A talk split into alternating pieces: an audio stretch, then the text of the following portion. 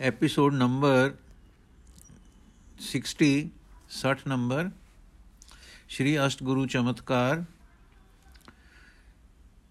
ਸ਼੍ਰੀ ਗੁਰੂ ਅਰਜਨ ਦੇਵ ਜੀ ਮਹਾਰਾਜ ਸਾਖੀ ਨੰਬਰ 44 ਸਮੁੰਦਾ ਇਸ ਨਾਮ ਦਾ ਇੱਕ ਸਿੱਖ ਸਤਿਗੁਰੂ ਦੇ ਹਜ਼ੂਰ ਹਾਜ਼ਰ ਹੋਇਆ ਤੇ ਅਰਦਾਸ ਕੀਤੀ, ਜਿਉ ਸਨਮੁਖ ਤੇ ਬੇਮੁਖ ਦਾ ਵੇਰਵਾ ਸਮਝਾਓ। ਸਤਿਗੁਰੂ ਜੀ ਬੋਲੇ, ਜੇ ਕਿਸੇ ਨੂੰ ਕੋਈ ਕੰਮ ਕਰਨੇ ਲਈ ਗਲੀਏ ਤਾਂ ਉਹ ਜੇ ਦਿਲ ਲਾ ਕੇ ਕੰਮ ਸਵਾਰ ਲੈਂਦਾ ਹੈ, ਤਾਂ ਉਹ ਖੁਸ਼-ਖੁਸ਼ ਚਲਿਆ ਆਉਂਦਾ ਹੈ। ਉਸ ਨੂੰ ਸਨਮੁਖ ਕਹੀਦਾ ਹੈ, ਉਹ ਭੇਜਣ ਵਾਲੇ ਦੇ ਮੱਥੇ ਲੱਗਣੋਂ ਸੰਕੋਚ ਨਹੀਂ ਖਾਂਦਾ। ਜੋ ਆਦਮੀ ਕੰਮ ਗਲਿਆਂ ਕੰਮ ਸਵਾਰਦਾ ਨਹੀਂ, ਸਗੋਂ ਵਿਗਾੜ ਆਉਂਦਾ ਹੈ, ਤਦ ਉਹ ਸ਼ਰਮ ਦਾ ਸਾਹਮਣੇ ਨਹੀਂ ਆਉਂਦਾ। ਜੇਪਦਾ ਫਿਰਦਾ ਹੈ ਉਸ ਨੂੰ ਬੇਮੁਖ ਕਹੀਦਾ ਹੈ। ਇਸ ਤਰ੍ਹਾਂ ਵਾਹਿਗੁਰੂ ਜੀ ਨੇ ਸਿੱਖਾਂ ਨੂੰ ਜਗ ਤੇ ਨਾਮ ਜਪਣ ਵਣ ਛਕਣ ਤੇ ਇਸ਼ਨਾਨ ਦੇ ਨੂੰ ਮਾੜੇ ਕੰਮਾਂ, ਕਰਮਾਂ ਦੀ ਥੀ ਨਿਰਮਲ ਰੱਖਣ ਲਈ ਘਲਿਆ ਹੈ।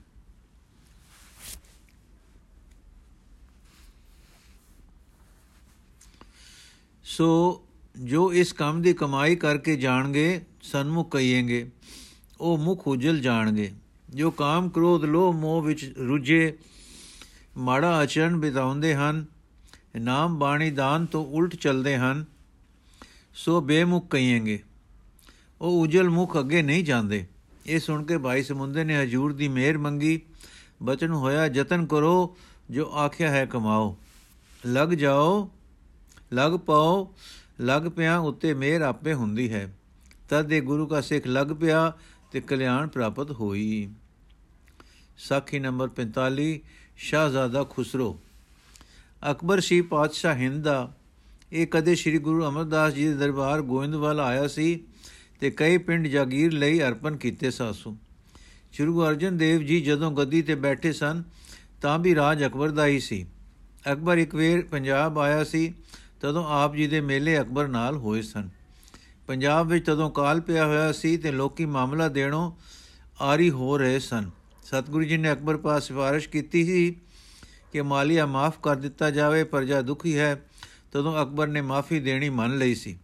ਇਹ ਗੱਲ ਖੁਲਾਸਾ ਤਵਾਰੀਖ ਖੁਲਾਸਾ ਤੂੰ ਤਵਾਰੀਖ ਵਿੱਚ ਲਿਖੀ ਹੈ। ਝਗੜਾ ਨਿਪਟਾਉਣ ਪਿੱਛੋਂ ਬਿਆਸਾ ਲੰਘ ਕੇ ਸ੍ਰੀ ਗੁਰੂ ਅਰਜਨ ਦੇਵ ਜੀ ਦੇ ਡੇਰੇ ਆਇਆ। ਗੁਰੂ ਜੀ ਦੀ ਰਸਨਾ ਤੋਂ ਗੁਰਬਾਣੀ ਸੁਣੀ ਤੇ ਬੜਾ ਖੁਸ਼ ਹੋਇਆ। ਗੁਰੂ ਜੀ ਨੇ ਅਕਬਰ ਨੂੰ ਕਿਹਾ, ਅਜ਼ ਨਜ਼ੂਲੇ ਅਸਾ ਕਰੇ ਮਨਸੂਰ ਦਰ ਪੰਜਾਬ ਨਿਰਖੇ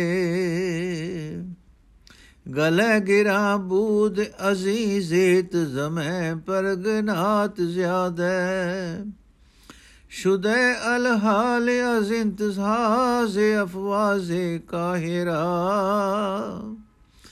ਗਲਾਤ ਰੂਬਰ ਅਰਜ਼ਾਨੀ ਆਵੁਰਦੇ ਰਿਆਇਆ ਅਜ਼ ਉਦਾ ਅਦਾਏ ਜਮੈ ਨਮੇ ਦਵਾਨਦ ਬਰਾਮਦ حسب التماس ہو بدیوانیا آنے ازام حکم شد، کہ با حساب دے دواز دے، از جمع بر آیا تختیف دہند و تقید با امال کنند کے مطابق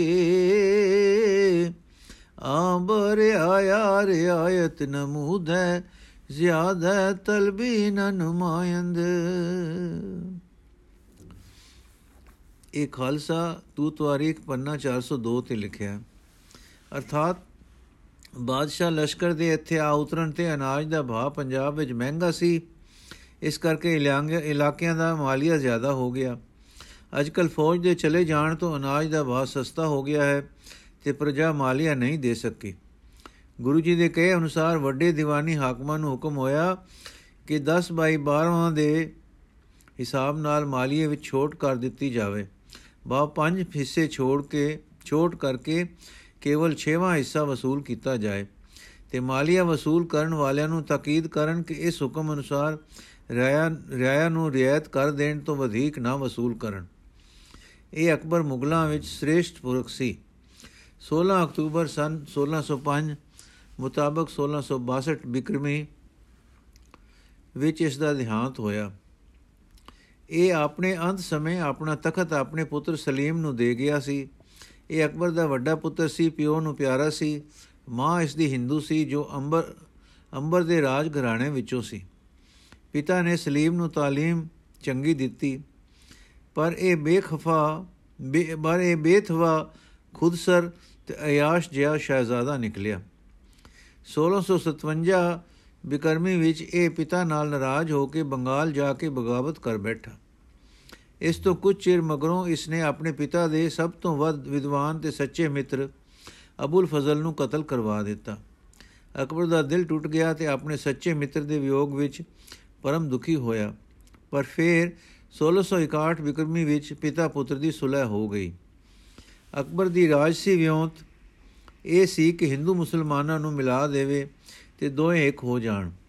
ਇਸ ਕਰਕੇ ਉਹ ਹਿੰਦੂ ਦਾਨਿਆਂ ਨੂੰ ਵੱਡੇ ਅਹੁਦੇ ਦਿੰਦਾ ਤੇ ਰਾਜਪੂਤ ਘਰਾਣਿਆਂ ਨਾਲ ਆਪਣੇ ਤੇ ਸ਼ਹਿਜ਼ਾਦਿਆਂ ਦੇ ਨਾਤੇ ਵੀ ਕਰਵਾ ਦਿੰਦਾ ਸੀ। ਇਹਨਾਂ ਗੱਲਾਂ ਤੇ ਮੁਸਲਮਾਨ ਨਾਰਾਜ਼ ਸਨ। ਸਲੀਮ ਜਦ ਜਹਾਂਗੀਰ ਦਾ ਖਿਤਾਬ ਲੈ ਕੇ ਗੱਦੀ ਤੇ ਬੈਠਾ ਤਾਂ ਇਸਨੇ ਇੱਕ ਐਲਾਨ ਜਾਰੀ ਕੀਤਾ ਸੀ, ਜਿਸ ਵਿੱਚ ਇੱਕ ਗੱਲ ਇਹ ਸੀ ਕਿ ਮੈਂ ਮੁਸਲਮਾਨ ਮਜ਼ਹਬ ਦੀ ਰੱਖਿਆ ਕਰਾਂਗਾ। ਇਹ ਮੁਸਲਮਾਨੀ ਪੱਖ ਵਾਲੇ ਅਹਿਲਕਾਰਾਂ, ਕਾਜ਼ੀਆਂ, ਮੁੱਲਾਂ ਤੇ ਮੁਸਲਮਾਨਾਂ ਨੂੰ ਖੁਸ਼ ਕਰਨ ਵਾਸਤੇ ਸੀ। ਉਸ ਵਿੱਚ ਹੋਰ ਕਈ ਚੰਗੀਆਂ ਗੱਲਾਂ ਵੀ ਸਨ। ਦਾੜੇ ਰੋਕਣੇ, ਸਜ਼ਾਵਾਂ ਵੈਸ਼ਿਆਨੀਆਂ ਨਾ ਦੇਣੀਆਂ, ਨਸ਼ੇ ਰੋਕਣੇ, ਇਨਸਾਫ ਕਰਨੇ ਆਦ। ਜਹਾਂਗੀਰ ਦਾ ਪੁੱਤਰ ਸੀ ਖੁਸਰੋ। ਇਹ ਤਦੋਂ ਹੀ ਨੇਕ ਮਸ਼ਹੂਰ ਸੀ। ਇਸ ਦਾ ਸੁਭਾਅ ਨਰਮ ਸੀ। ਇਹ ਵਿਦਵਾਨ ਵੀ ਸੀ। ਫਰੰਗੀ ਲੇਖਕ ਇਸ ਨੂੰ ਈਸਾਈਆਂ ਦਾ ਬਹੁਤ ਦੋਸਤ ਤੇ ਪੱਖੀ ਵਰਣਨ ਕਰਦੇ ਸਨ। ਕਦੇ ਅਕਬਰ ਵੇਲੇ ਇਹ ਖਿਆਲ ਸੀ, ਖਿਆਲ ਵੀ ਸੀ ਕਿ ਸ਼ਾਇਦ ਗੱਦੀ ਤੇ ਇਹੋ ਬੈਠੇ। ਪਰ ਇਹ ਸ਼ਾਹਜ਼ਾਦਾ ਆਪਣੇ ਪਿਓ ਜਗੀਰ ਦੀ ਗੱਦੀ ਨਸ਼ੀਨੀ ਤੋਂ ਮਗਰੋਂ ਸ਼ੱਕ ਹੇਠ ਆਗਰੇ ਵਿੱਚ ਨਜ਼ਰ ਬੰਦ ਰਿਹਾ। ਪੰਜ ਕੁ ਮਹੀਨੇ ਬਾਅਦ ਮੌਕਾ ਪਾ ਕੇ ਉੱਥੋਂ ਨਿਕਲ ਪੰਜਾਬ ਨੂੰ ਟੁਰ ਪਿਆ। ਕੁਝ ਸਾਥੀ ਨਾਲ ਸਨ, ਕੁਝ ਰਲਦੇ ਰਲਾਉਂਦੇ ਹੋਰ ਉਦੇ ਹੋਰ ਹੁੰਦੇ ਪੰਜਾਬ ਜਾ ਪਹੁੰਚੇ। ਪਾਤਸ਼ਾਹ ਵੀ ਉਸ ਨੂੰ ਫੜਨ ਲਈ ਮਗਰੇ ਮਗਰ ਟੁਰਿਆ। ਰਸਤੇ ਵਿੱਚ ਜਿਸ ਕਿਸੇ ਦੀ ਖਬਰ ਮਿਲੀ ਕਿ ਉਸਨੇ ਖੁਸ਼ਰੋ ਨੂੰ ਮਦਦ ਦਿੱਤੀ ਹੈ, ਸਜਾਵਾਂ ਦਿੰਦਾ ਸੁਲਤਾਨਪੁਰ ਗੋਇੰਦਵਾਲ ਹੁੰਦਾ ਰਾਮਦਾਸਪੁਰੇ ਦੇ ਲਾਗੇ ਮਾਝੇ ਵਿੱਚ ਵੀ ਵਿਚਦੀ ਜਾਂਦਾ ਲਾਹੌਰੋਂ 7 ਮੀਲ ਉਰੇ ਜੈਪਾਲ ਪਿੰਡ ਜਾ ਪਹੁੰਚਾ। ਇੱਥੋਂ ਟੁਰ ਕੇ ਜਾਗੀਰ ਮਿਰਜ਼ਾ ਕਾਮਰਾਨ ਦੇ ਬਾਗ ਲਾਹੌਰ ਅਪੜ ਗਿਆ। ਲਾਹੌਰ ਜਦ ਖੁਸਰੋ ਅਪੜਿਆ ਸੀ ਤਾਂ ਲਾਹੌਰ ਦੇ ਸੂਬੇਦਾਰ ਨੇ ਖੁਸਰੋ ਦਾ ਸਵਾਗਤ ਨਹੀਂ ਸੀ ਕੀਤਾ। ਤੇ ਸ਼ਹਿਰ ਦੇ ਦਰਵਾਜ਼ੇ ਬੰਦ ਰੱਖੇ ਸਨ। ਖੁਸਰੋ ਅੱਗੇ ਨੂੰ ਟੁਰ ਪਿਆ ਸੀ, ਪਰ ਸੋਧਰੇ ਦੇ ਪਤਨ ਤੇ ਗ੍ਰਿਫਤਾਰ ਹੋ ਗਿਆ। ਤਿੰਨ ਮੁਹਰਮ ਜਾਂ 1 ਮਈ ਨੂੰ ਖੁਸਰੋ ਗ੍ਰਿਫਤਾਰ ਹੋਇਆ, ਲਾਹੌਰ ਪਾਸ਼ਾ ਦੇ ਪੇਸ਼ ਹੋਇਆ। ਉਹਦੇ ਵੱਡੇ ਦੋ ਸਾਥੀ ਗਾਂ ਦੇ ਤੇ ਖੋਤੇ ਦੀ ਖਲ ਵਿੱਚ ਜਿਉਂਦੇ ਸੀਤੇ ਗਏ। ਲਗਭਗ 700 ਉਹਦੇ ਸਾਥੀ ਸੂਲੀ ਟੰਗੇ ਗਏ। ਖੁਸਰੋ ਨੂੰ ਨਜ਼ਰਬੰਦ ਕੀਤਾ ਗਿਆ ਤੇ ਉਸ ਦੀਆਂ ਅੱਖਾਂ ਖਰਾਬ ਕਰ ਦਿੱਤੀਆਂ ਗਈਆਂ। 16 ਅਪ੍ਰੈਲ ਨੂੰ ਪਾਤਸ਼ਾਹ ਸੁਲਤਾਨਪੁਰ ਤੇ ਗੋਇੰਦਵਾਲੋਂ ਲੰਘਦਾ ਹੈ ਤੇ ਖੁਸਰੋ ਦੀ ਗ੍ਰਿਫਤਾਰੀ ਸੁਣ ਕੇ ਫੇਰ ਸਹਜੇ ਸਹਜੇ ਜਾਂਦਾ ਹੈ। 16 ਅਪ੍ਰੈਲ ਤੋਂ 9 ਮਈ ਤੱਕ ਖੁਸਰੋ ਦੇ ਸਾਰੇ ਮਾਮਲੇ ਮੁੱਕ ਜਾਂਦੇ ਹਨ। ਇਸ ਤੋਂ ਵੀ 13 ਦਿਨ ਮਗਰੋਂ ਕਿਸੇ ਦਿਨ ਅਰਥਾਤ 20 ਮਈ ਤੋਂ ਬਾਅਦ ਬਾਦਸ਼ਾਹ ਨੂੰ ਖਬਰ ਮਿਲਦੀ ਹੈ ਕਿ ਗੁਰੂ ਅਰਜਨ ਸਾਹਿਬ ਜੀ ਵੀ ਖੁਸਰੋ ਨੂੰ ਮਿਲੇ ਸਨ। ਸਾਖੀ ਨੰਬਰ 46 ਜਾਮੇ ਸ਼ਹਾਦਤ। ਪਾਤਸ਼ਾਹ ਨੇ ਖਬਰ ਸੁਣਦੇ ਸਾਰ ਗੁਰੂ ਸਾਹਿਬ ਜੀ ਨੂੰ ਖੁਲਵਾ ਖੁਲਵਾ ਬੁਲਵਾ ਭੇਜਿਆ। ਔਰ ਬਿਨਾ ਕੋਈ ਤਰੀਕਾ ਸੱਚ ਝੂਠ ਨਿਰਣੇ ਕਰਨ ਦੇ ਦਾ ਵਰਤੇ ਦੇ ਹੁਕਮ ਦੇ ਦਿੱਤਾ ਕਿ ਯਾਸਾ ਦੀ ਸਜ਼ਾ ਦਿੱਤੀ ਜਾਵੇ। ਇਹ ਯਾਸਾ ਪਦ ਤੁਰਕੀ ਬੋਲੀ ਦਾ ਲਫ਼ਜ਼ ਹੈ, ਇਸ ਦੇ ਅਰਥ ਹਨ ਕਤਲ ਕਰਨਾ ਘਰ-ਬਾਰ ਲੁੱਟ ਲੈਣਾ। ਸਾਰੀ ਗੱਲ ਪਾਤਸ਼ਾਹ ਮੁਰਤਜ਼ਾ ਖਾਨ ਦੇ ਹਵਾਲੇ ਛੱਡ ਕੇ ਅੱਗੇ ਟੁਰ ਗਿਆ। ਇਹ ਯਾਮਾ ਯਾਸਾ ਵਾਲੀ ਗੱਲ ਪਾਤਸ਼ਾਹ ਨੇ ਆਪ ਲਿਖੀ ਹੈ। ਪਰ ਉਸੇ ਸਮੇਂ ਦਾ ਲੇਖਕ ਦਬਿਸਤਾਨ ਮਜ਼ਾਹਬ ਦਾ ਕਰਤਾ ਲਿਖਦਾ ਹੈ ਕਿ ਪਾਤਸ਼ਾਹ ਨੇ ਜੁਰਮਾਨਾ ਕੀਤਾ ਬਹੁਤ ਭਾਰੀ, ਜੋ ਉਹ ਦੇ ਨਾ ਸਕੇ। ਪਾਤਸ਼ਾਹ ਦਾ ਆਪਣਾ ਲੇਖ ਜੋ ਤੁਜਕ ਜਾਗੀਰੀ ਵਿੱਚ ਹੈ, ਦੱਸਦਾ ਹੈ ਕਿ ਪਾਤਸ਼ਾਹ ਦੇ ਦਿਲ ਵਿੱਚ ਪਹਿਲੋਂ ਤੋਂ ਇਸਲਾਮੀ ਤਸਬ ਨੇ ਘਰ ਕੀਤਾ ਹੋਇਆ ਸੀ ਤੇ ਉਹ ਬਹਾਨਾ ਭਾਲਦਾ ਸੀ ਕਿ ਕਿਸੇ ਤਰ੍ਹਾਂ ਉਹਨਾਂ ਦੇ ਪ੍ਰਚਾਰ ਨੂੰ, ਜਿਸ ਨੂੰ ਉਹ ਝੂਠੀ ਦੁਕਾਨ ਲਿਖਦਾ ਹੈ, ਦੂਰ ਕਰੇ। ਜਾਂ ਜਾਂ ਉਸ ਗੁਰੂ ਅਰਜਨ ਨੂੰ ਜਾਂ ਉਸ ਗੁਰੂ ਅਰਜਨ ਨੂੰ ਇਸਲਾਮ ਵਿੱਚ ਦਾਖਲ ਕਰ ਲਵੇ। ਉਹ ਲਿਖਦਾ ਹੈ ਕਿ ਹੁਣ ਮੁਸਲਮਾਨ ਵੀ ਗੁਰੂ ਜੀ ਦੇ ਮਤ ਵਿੱਚ ਦਾਖਲ ਹੋ ਰਹੇ ਹਨ। ਮੁਸਲਮਾਨ ਵੀ ਉਸ ਗੁਰੂ ਜੀ ਦੇ ਮਤ ਵਿੱਚ ਦਾਖਲ ਹੋ ਰਹੇ ਹਨ। ਇਹ ਸੁਣ ਸੁਣ ਕੇ ਹੀ ਤਸਬ ਵਜਾ ਸੀ। ਸੁਣਾਉਣ ਵਾਲੇ ਕੌਣ ਹੋ ਸਕਦੇ ਹਨ? ਲਾਹੌਰ ਦੇ ਕਾਜ਼ੀ ਮੁੱਲਾ, ਉਹਨਾਂ ਦੇ ਸਿਖਾਏ ਪੜਾਏ ਤਸਬੀ ਵੱਡੇ ਹਾਕਮ, ਗੁਰੂ ਜੀ ਦੇ ਘਰ ਬਾਹਰ ਦੋ ਦਰੋਹੀ ਚੰਦੂ ਆਦਿਕ।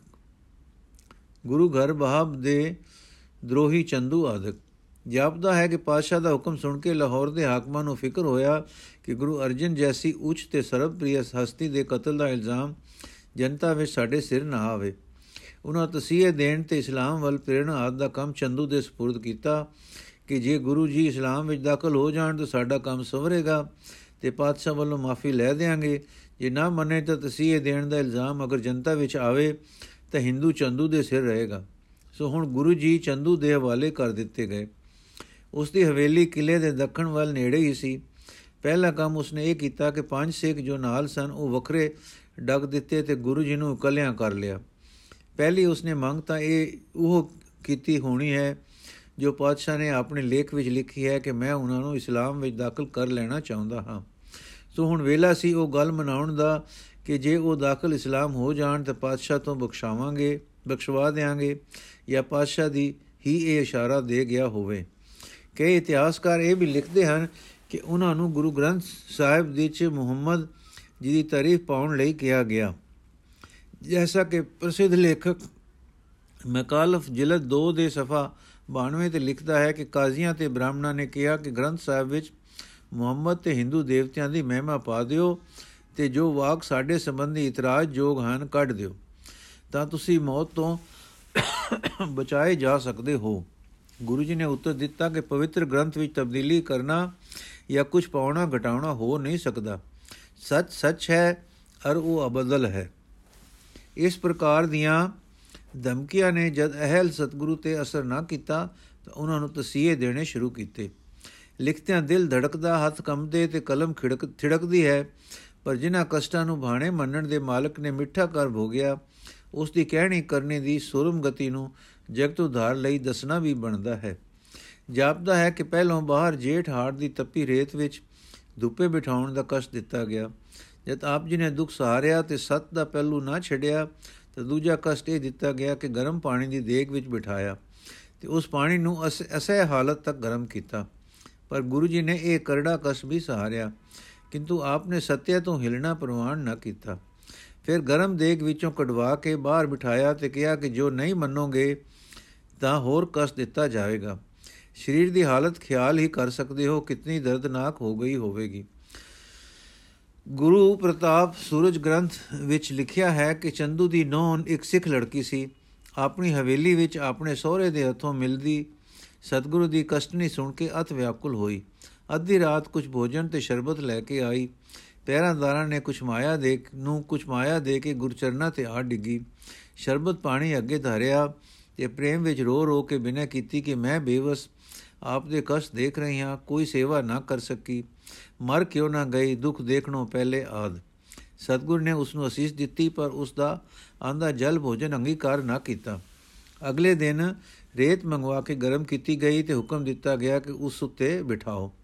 ਆਪ ਜੀ ਉਸੇ ਤਰ੍ਹਾਂ ਮਨ ਦੀ ਅਡੋਲ ਅਵਸਥਾ ਵਿੱਚ ਗੈਰ ਗੰਭੀਰ ਤੁਰ ਕੇ ਗਰਮ ਰੇਤ ਤੇ ਆ ਬੈਠੇ। ਇਸ ਤਰ੍ਹਾਂ ਬਿਨ ਤੜਫਾਟ, ਤੜਫੜਾਟ ਬੈਠੇ ਜਿਵੇਂ ਨਿਜ ਆਸਨ ਤੇ ਯੋਗੀ।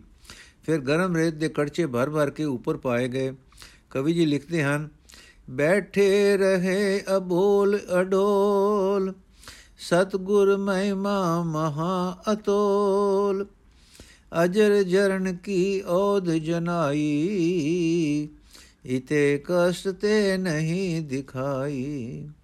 ਇੰਦਰ ਆਦ ਜੋ ਤਿਕ ਸੁਰਤਾਰ ਸਾਰੇ, ਚਕ੍ਰਿਤ ਚਿਤ ਗੁਰ ਚਲਤ ਨਿਹਾਰੇ। ਫਿਰ ਉਥੋਂ ਉਠਾ ਕੇ ਬਾਹਰ ਲਿਆ ਬਿਠਾਏ। ਅੱਜ ਬਦਨ ਤੇ ਕੁਝ ਫਲੂਏ ਪੈ ਗਏ ਸਨ, ਪਰ ਆਪ ਦੇ ਮੁਖੋਂ ਸੀ ਹਾਏ ਨਹੀਂ ਨਿਕਲੀ। ਅਗਲੇ ਦਿਨ ਲੋ ਤੱਤੀ ਕੀਤੀ ਗਈ, ਇਸ ਪਰ ਬੈਠਣੇ ਦਾ ਹੁਕਮ ਹੋਇਆ। ਆਪ ਜੀ ਤਪਤ ਲੋ ਪਰ ਥਿਰੇ, ਅਡੋਲ ਪਰ ਅੱਜ ਪਰੇ ਪਰੇ ਫਲੂਹੇ ਸਗਰੀ ਦੇਹੀ। ਪਰ ਅੱਜ ਪਰੇ ਫਲੂਹੇ ਸਗਰੀ ਦੇਹੀ। ਇਸ ਪ੍ਰਕਾਰ ਆਪ ਜੀ ਦੀ ਪਵਿੱਤਰ ਤੇ ਅਤ ਅਮੋਲ ਦੇਹੀ ਨੂੰ ਕਸ਼ਟ ਦਰ ਕਸ਼ਟ ਮਿਲਦੇ ਰਹੇ। ਲਗਭਗ 5 ਦਿਨ ਲੰਘ ਗਏ। 5 ਦਿਵਸ ਬੀਤੇ ਇਸ ਭਾਂਤੀ ਦਈ ਸਜਾਏ ਅਗਨ ਸਮਤਾਤੀ। ਹੁਣ ਗੁਰੂ ਜੀ ਨੇ ਆਪਣੇ ਕਸ਼ਟ ਦਾਤਿਆਂ ਤੋਂ ਰਾਵੀ ਵਿੱਚ ਇਸ਼ਨਾਨ ਦੀ ਖੁੱਲ ਮੰਗੀ। ਇਹ ਖੁੱਲ ਉਹਨਾਂ ਨੇ ਦੇ ਦਿੱਤੀ ਕਿ ਨਹਾ ਕੇ ਕੁਝ ਠੰਡੇ ਹੋ ਕੇ ਸ਼ਾਇਦ ਮਨ ਜਾਣ ਤੇ ਕੁਝ ਪਏ ਗਾਉ ਹੋਰ ਦਰਦ ਕਰਨਗੇ ਤਾਂ ਆਪੇ ਸਜ਼ਾ ਇੱਕ ਹੋਰ ਹੋ ਗਈ। ਉਸ ਦਰਦ ਹੇਠਾਂ ਝੁਕ ਜਾਣਗੇ। ਸੋ ਆਪ ਜੀ ਚੰਦੂ ਦੇ ਘਰੋਂ ਰਾਵੀ ਦੇ ਛੋਟੇ ਵਾਹੇ ਤੇ ਗਏ, ਆਏ, ਜੋ ਜਦੋਂ ਕਿਲੇ ਦੇ ਪਾਸ ਵਾਰ ਵਹਿੰਦਾ ਸੀ ਤੇ ਹੁਣ ਵੀ ਕੁਝ ਦੂਰ ਵਹਿੰਦਾ ਹੈ। ਆਪ ਦੇ ਨਾਲ ਪੰਜ ਸਿੱਖਾਂ ਨੂੰ ਜੋ ਕੈਦ ਸਨ ਆਉਣ ਦੀ ਆਗਿਆ ਮਿਲ ਗਈ ਸੀ 10 ਸਿਪਾਹੀ ਪਹਿਰੇਦਾਰ ਨਾਲ ਆਏ ਸਨ। ਇੱਥੋਂ ਆਪ ਨਦੀ ਕਿਨਾਰੇ ਉੱਥੇ ਆਏ ਜਿੱਥੇ ਕੋ ਹੁਣ ਡੇਰਾ ਸਾਹਿਬ ਗੁਰਦੁਆਰਾ ਹੈ। ਇਹ ਪੰਧ ਆਪਨੇ ਬਹੁਤ ਹੀ ਹੌਲੇ ਟੁਰ ਕੇ ਫਲੂਆਂ ਨਾਲ ਭਰੇ ਸਰੀਰ ਨੂੰ ਚੁੱਕੀ ਮਸਾ ਮੁਕਾਇਆ। ਪਿਰਾਣਾ ਸੇਵਕ ਜੋ ਪੰਜਾਂ ਵਿੱਚੋਂ ਸੀ, ਤੁਰਨ ਵਿੱਚ ਆਸਰਾ ਦਿੰਦਾ ਗਿਆ।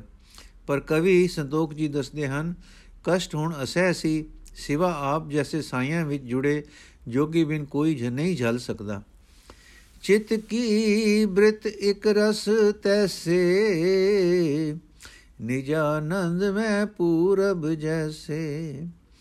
ਤਨ ਪੀਰਾ ਤੇ ਡਿਗੀ ਨ ਸੋਹੀ, ਮੇਰ ਹਿਲਾਏ ਨ ਜਿਮ ਨਰ ਕੋਈ। ਸ਼ਨੈ ਸ਼ਨੈ ਰਾਵੀ ਕੇ ਤੀਰ, ਪਹੁੰਚ ਛਿਓ ਨੀਰ ਬੜ ਸ਼ੀਰ। ਕਰ ਪੰਕਜ ਤੇ ਮੁਖ ਅਰਬਿੰਦ, ਕਰਿਓ ਪਖਾਰਨ ਧੀਰ ਮੁਕੰਦ। ਬ੍ਰਿੰਦ ਚੁਰੇ ਕਰ ਮੁਖ ਸਿਤ ਲਾਇਓ, ਮਾ ਉਸਨ ਤਾ ਜੋ ਤਪਤਾਇਓ ਗੈ ਪਦ ਪਦਮ ਲੰਗਾ ਪਖਾਰੇ, ਪ੍ਰਵਿਸ਼ੇ ਜਲ ਮੈਂ ਮਜਨ ਧਾਰੇ। ਵੈਰ ਨਿਕਮ ਪੁਟ ਪਟ ਸ਼ੁਸ਼ਕ ਲਿਓ ਹੈ ਦੇ ਅਛਾਦਨ ਪੁਨੈ ਕਿਓ ਹੈ ਜਪ ਜੀ ਪਾਠ ਕਰਤ ਉਰ ਪ੍ਰੇਮਾ ਜੋ ਸਿੱਖਨ ਕੀ ਠਾਨਤ ਛੇਮਾ ਪੁਨ ਪੰਚੋ ਸਿੱਖ ਕੀ ਨਿਸ਼ਨਾਨੇ ਗੁਰਬਾਣੀ ਕੋ ਪਾਠ ਬਖਾਨੇ ਕਰੇ ਭਏ ਸਤਗੁਰ ਪਰਵਾਰ ਜਪ ਜੀ ਪਾਠ ਸੁਨਿਓ ਨਿਰਧਾਰ ਭੋਗ ਪਾਏ ਕਰ ਸੀਸ ਨਿਵਾਇਓ, ਪੁਨ ਸਿੱਖਨ ਸਨ ਬਾਗ ਅਲਾਇਓ। ਅਬ ਹਮ ਚਹਿ ਪਰ ਲੋਕ ਪਿਆਨਾ, ਚਿਤ ਜ਼ਿਮ ਚਹਿਤ ਸਕਲ ਹਮ ਠਾਨਾ। ਤੇ ਕਵੀ ਜੀ ਫੇਰ ਲਿਖਦੇ ਹਨ, ਇਨ ਸਮ ਧੀਰਜ ਧਰਨੇ ਮਾਹੇ, ਜਗ ਮੈਂ ਅਪਰ ਬਿਚਰੀਏ ਕਾਹੇ। ਅਜਰ ਜਰਨ ਕੀ ਅਵਧ ਦਿਖਾਈ, ਅਠਤ ਸ਼ਕਤ ਅਤ ਦੁਖ ਅਤ ਪਾਈ ਨੈ ਸੰਕਲਪ ਹਿਰਦੈ ਮੈਂ ਕੀਨਾ, ਦੋਖੀ ਕਹੋ ਕਰ ਬੈ ਮੁਖ ਸੁਖ ਧੀਨਾ। ਇਨਕੀ ਉਪਮਾ ਇਨਹੂ ਬਨੈ ਸਹੀ ਸਜਾਏ ਨ ਆਨੀ ਮਨੈ। ਫਿਰ ਆਪ ਲੇਟ ਗਏ, ਚਾਦਰਾ ਇੱਕ ਉੱਪਰ ਲੈ ਕੇ ਮਾਨੋ ਸੁਖਾਸਨ ਹੋ ਗਏ ਤੇ ਆਪਣੇ ਪਵਿੱਤਰ ਆਤਮਾ ਲੈ ਕੇ ਆਪਣੀ ਅਸਹਿ ਸਹਿਣ ਵਾਲੀ ਪਾਵਨ ਦੇਹੀ ਨੂੰ ਛੋੜ ਕੇ ਅਕਾਲ ਪੁਰਖ ਦੀ ਚਰਨ ਸ਼ਰਨ ਪਹੁੰਚ ਗਏ। ਕਵੀ ਸੰਤੋਖ ਸਿੰਘ ਜੀ ਲਿਖਦੇ ਹਨ ਕਿ ਆਪ ਉੱਥੇ ਪਹੁੰਚੇ ਸਰਬ ਲੋਕ ਤੇ ਇਹ ਜੋ ਉੱਚੋ ਉੱਚੇ।